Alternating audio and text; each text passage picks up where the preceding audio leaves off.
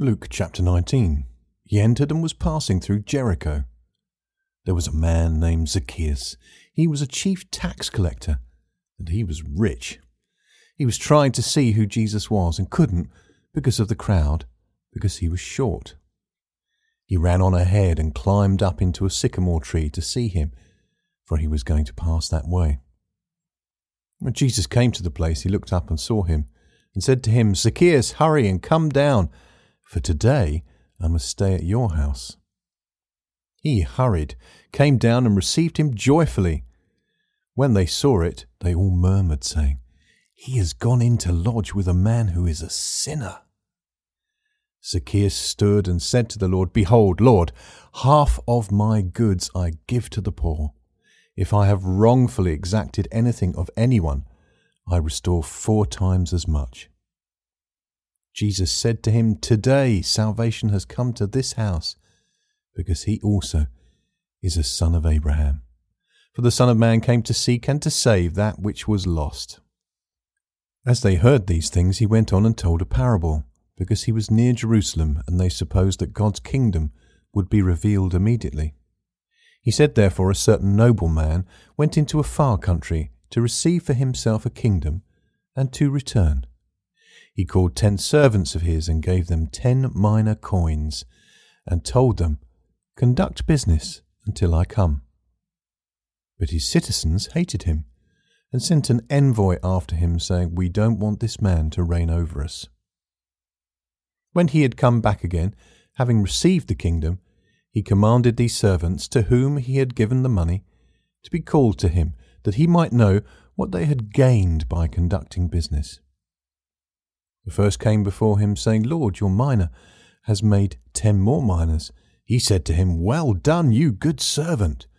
Because you were found faithful with very little, you shall have authority over ten cities. The second came, saying, Your mina, Lord, has made five minas.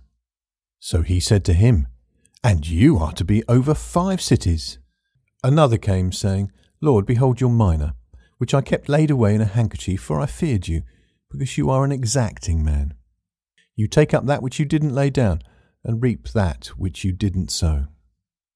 He said to him, Out of your own mouth I will judge you, you wicked servant. You knew that I am an exacting man, taking up that which I didn't lay down, and reaping that which I didn't sow? Then why didn't you deposit my money in the bank? And at my coming I might have earned interest on it.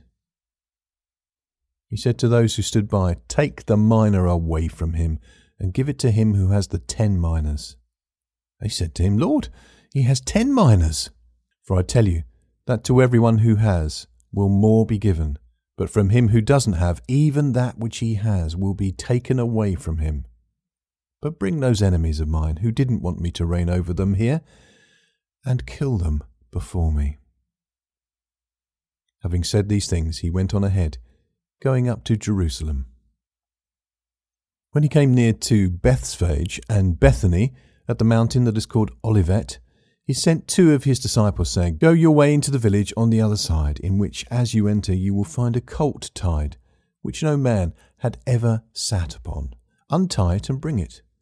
If anyone asks you why you are untying it, say to him, The Lord needs it. Those who were sent went away and found things just as he had told them. As they were untying the colt, its owner said to them, Why are you untying the colt? They said, The Lord needs it. Then they brought it to Jesus.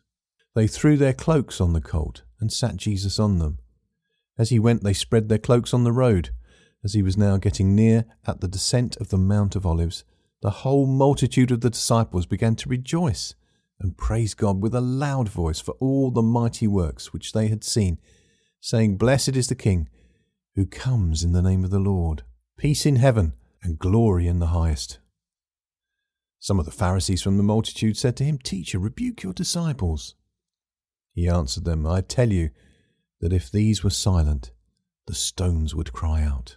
When he came near, he saw the city and wept over it, saying, if you, even you, had known today the things which belong to your peace.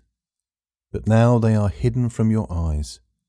For the days will come on you when your enemies will throw up a barricade against you, surround you, hem you in on every side, and will dash you and your children within you to the ground. They will not leave in you one stone on another, because you didn't know the time of your visitation. He entered into the temple and began to drive out those who bought and sold in it, saying to them, It is written, My house is a house of prayer, but you have made it a den of robbers. He was teaching daily in the temple, but the chief priests, the scribes, and the leading men amongst the people sought to destroy him. They couldn't find what they might do, for all the people hung on to every word that he said.